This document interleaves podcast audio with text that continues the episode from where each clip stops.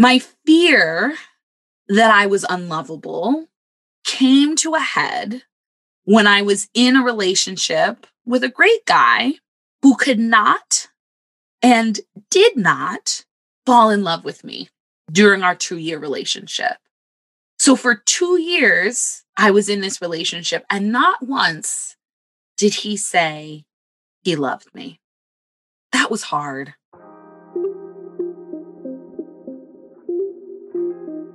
Welcome to the Unconditionally Worthy podcast. In this podcast, I will guide you on your journey to connect with the true source of your self worth.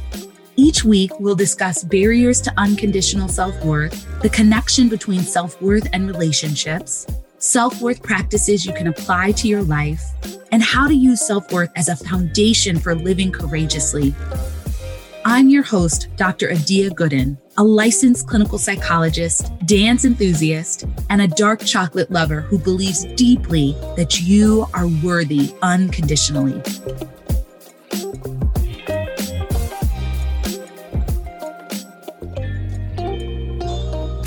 Hello, and welcome to episode two of the Unconditionally Worthy podcast. So, I just want to check in with you. How are you? We just passed Valentine's Day. And I know if you're anything like me, it might have been a little bit of a struggle. I spent years feeling sad and lonely on Valentine's Day and worrying leading up to Valentine's Day about whether or not I would be in a relationship or have a Valentine. And somehow I always ended up single on Valentine's Day. Even if I was in a relationship in January, it seemed to end before February 14th. Now I realize that probably was not coincidental. But anyway, it was a struggle. And so I thought that now, just after Valentine's Day, would be a great time for me to share with you the connection between self worth and our relationship. So, in this episode, you are going to hear all about that. I hope it helps you feel less alone. I hope it's uplifting, and I hope you enjoy a big part of my struggle with low self worth was believing that I was unlovable and not worthy of love. Believing that I was unlovable caused me to desperately seek out relationships to try to prove that I was worthy and lovable. My first serious relationship started during my senior year of high school and continued during my freshman year of college. This was not quite my high school sweetheart, but was the person I took to prom. We grew up together, we went to church together, and so it felt like it was going to be a great match. Also, he was a year older than me and he was attending college about an hour away from where I was going to go to school. So I thought it would work out perfectly. Guess what? It didn't. I probably should have listened to the advice of the nun at my all girls Catholic high school when she advised me that I should end the relationship before starting my freshman year so I could be single and explore college fully. I secretly rolled my eyes at her and thought, what does this nun know about romantic relationships? Actually, this nun was pretty awesome, so I should have listened to her and heeded her advice. But I didn't. And so I went into freshman year feeling stressed and anxious when my boyfriend didn't want to make the hour long drive to come visit me, when he was disengaged and seemed disinterested when I would visit him, and when he eventually broke up with me. I was crushed and heartbroken. It was so painful. I felt like I couldn't breathe. I remember working one of my jobs in the library. Thankfully, it was in a dark place in the library, and I was sobbing. I could not stop crying. I look back at my little 18 year old self and think, oh, baby girl, it's going to be okay. But at the time, it felt life shattering. And then several months later, he finally showed like a glimmer of interest in me. And it was like, I could breathe again. And so we got back together, but he still wasn't really that interested in me. He was still sort of distracted and disinterested. And so our relationship eventually petered out the summer before my sophomore year of college. So I'd like to say that after that initial relationship, I realized that going for men who weren't emotionally available wasn't going to work. But that is not how this story goes. that was just the beginning of my pattern of pursuing relationships with guys who were not emotionally available. During most of my relationships, I would worry about the guy, whether the guy I was dating really liked me or loved me, and sort of question them. And my anxiety would sort of take over and really erode any fun that there was going on in the relationship. It was not helpful. And then when I finally did end up in a relationship with a guy who was truly interested in me, I was bored. Hmm. Uh, needless to say, this was exhausting and continued into my early 20s. Underlying all of this relationship anxiety was my fear that I was unlovable, that I was unworthy of love. And the way to prove that I was lovable was to just get someone to love me. That was the pursuit. If I can find someone else to love me, then maybe my worst fear isn't true. Oh, it was painful. And I spent a lot of years in that place. My fear that I was unlovable came to a head when I was in a relationship with a great guy who could not and did not fall in love with me during our two year relationship. So for two years, I was in this relationship, and not once did he say he loved me. That was hard. I faced my ultimate fear of being unlovable. And even though I thought that that could break me, right? If you had told me 10 years before that, that you're going to be in a relationship with someone who cannot fall in love with you, does not fall in love with you, I would have thought, that's it. It will break me. The reality is that facing that fear is what helped me to realize that I am lovable. I'm not saying this was easy, right? This was this was a difficult situation. I cried a lot. I mean, it's painful, right? It's painful to love someone and know that they don't love you back. That sucks. It hurts. I had a lot of conversations about this in therapy. I talked with a lot of close friends about it. But eventually, I came to understand that my partner not falling in love with me wasn't about me being unlovable. It was about his limited capacity to love. And as painful as that experience was, it freed me from my relationship anxiety and the desperation I felt to use relationships to prove that I was worthy of love.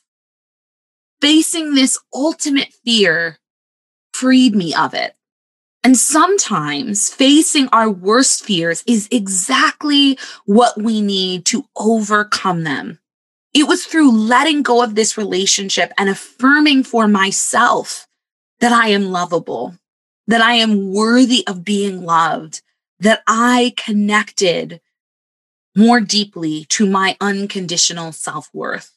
This experience taught me that I no longer needed to search outside of myself for a partner to complete me and make me worthy affirming that I was lovable and worthy for myself marked a powerful transition in my journey to unconditional self worth.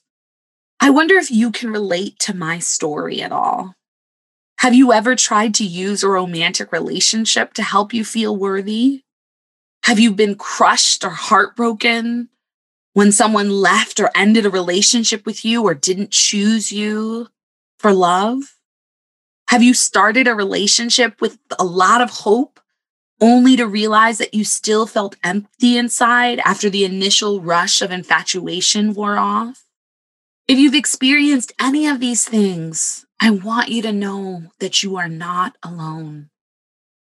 What I want you to take away from my story and reflecting on your own experience in relationships is that using romantic relationships to prove we are worthy doesn't work. It just doesn't. Take it from me. I have tried it time and time again. I have tested this theory, but it doesn't work. It may work for a short period of time, right? When you start that relationship and you feel chosen and you feel loved and you feel high on love, maybe you'll feel worthy then. But eventually, our unaddressed feelings of unworthiness will re-emerge and cause anxiety and distress and stress in relationship and make it really hard to have a healthy and stable and happy relationship. Sometimes we even blame our partners for our feelings of unworthiness. Now, I will say parenthetically that if you are in an abusive relationship, right, abusive relationships communicate that we are unworthy. And so that can certainly contribute to feelings of unworthiness. And your partner is in part to blame for, is responsible for evoking those feelings of unworthiness in you, right? So that is the case if if the relationship is an abusive. But in general, right, we can blame our partners for the void that is in us that they are not filling because it isn't possible for anyone to fill a void within us. We are the only ones who can fill the emotional voids of unworthiness.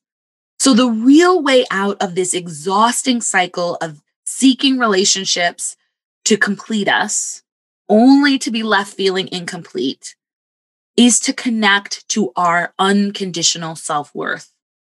I believe that you are worthy, no matter what you have done or what you have gone through. You are worthy of love. And I want to help you tap into the true internal source of your self worth. There are a number of practices and strategies that I'm going to share on these podcast episodes to support you on your journey of connecting with your unconditional self worth. And what I want to share with you today are some self love practices you can engage in to remind yourself that you are worthy of love. So often we wait to have a partner who will love us in the ways that we long for. And I love the Bell Hooks quote one of the best guides to how to be self loving is to give ourselves the love we are often dreaming about receiving from others.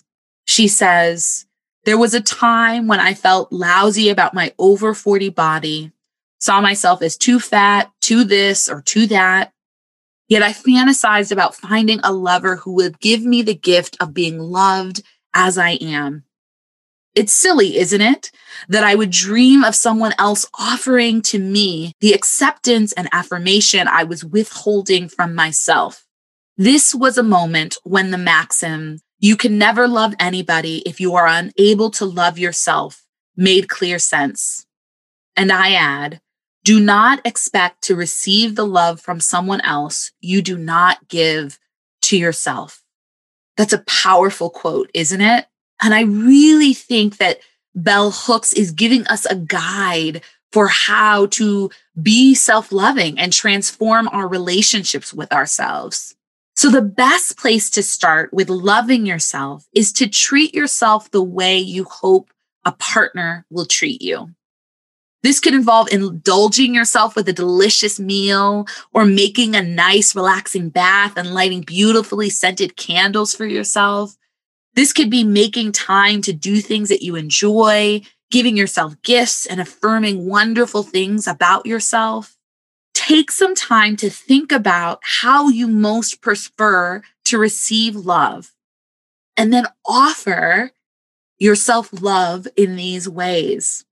It's okay if it feels a little silly at first, right? But do it anyway when you engage in self love, you are communicating that you are worthy of love and care. Not because you accomplished something or did something great, but just because you are you. Self love also helps us to feel more calm and centered because you don't feel the need to desperately seek love outside of yourself. You're not waiting to go to that favorite restaurant or go on that trip or indulge yourself in this or that way for a partner, right? You're giving yourself that now. So I put together a, a worksheet with some recommendations of self-love practices. So I want you to be sure to check that out. It'll be linked in the show notes and you can grab that freebie. And I want you to commit to yourself that you are going to show yourself some love this week. Choose one thing, one thing that you will do for yourself to be self loving. And this is great, even if you are in a relationship right now, right? Even when we're in relationships, we need to show ourselves love. We need to connect to friends and other people because the idea that one person, one partner is going to complete you and fulfill all of your emotional and relational needs is extremely problematic and sets relationships up for failure. So please engage in these self love practices, no matter if you are single or partnered or married for 40 years. So unconditional self worth is the foundation for healthy relationships. Because when we know we are worthy, we are much less likely to settle for harmful or toxic relationships. When we know we're worthy, we show up as full, complete people in our relationships to build healthy partnerships. And we don't fall into the trap of codependence that often emerges when we feel unworthy and try to use someone else to make ourselves feel complete. When we know we are worthy unconditionally, we set healthy boundaries and we maintain friendships and other interests outside of our relationships, which ultimately supports the health and longevity of our romantic relationships. For me, knowing that I am lovable and unconditionally worthy prepared me to build a healthy relationship with my fiance. By the time we met, I was no longer desperately searching for a partner to complete me. In fact, my relationship with my fiance was the first serious relationship that I developed after I ended the relationship with my partner who never fell in love with me. And I do not think that's a coincidence because by that time, by the time I met my fiance, I knew I wanted a serious relationship because the idea of building a life with a partner felt exciting and wonderful. But I was also already happy and fulfilled in my life. And I was not looking for anyone to complete me. Knowing my worth helped me to enter into my current relationship with a sense of calm and confidence. I liked my fiance a lot from the beginning, but I didn't feel like he would be my savior from loneliness. I was excited to spend time with him, but didn't feel desperately sad or disappointed when we weren't together. All of these things helped me to enter our relationship from a healthy place and made the relationship we have today possible. I know that I would not have been ready for this relationship several years prior, and that I might have ruined it with my anxiety. I want you to have healthy relationships. I want you to know deep down that you are worthy and that you are lovable. I want you to show up to your relationships with the sense that you are already complete and that you're not searching for someone to fix you or complete you. I want you to know that you are worthy and to love yourself deeply because that is what will set you up for healthy and fulfilled and joyful relationships. I hope this podcast gives you hope that this is possible for you and that you will begin to engage in the self love practices I've shared today to support you on your self worth journey. Thanks for joining me this week on the Unconditionally Worthy podcast. Make sure to visit my website, dradiagooden.com, and subscribe to the show on iTunes so you'll never miss an episode. You can also follow me on social media at Dr. Adia Gooden. If you love the show, please leave a review on iTunes so we can continue to bring you amazing episodes. Lastly, if you found this episode helpful and know someone who might benefit from hearing it, please share it. Thanks for listening and see you next episode. This episode was produced by Chris and Tiana, and the music is by Wadaboy.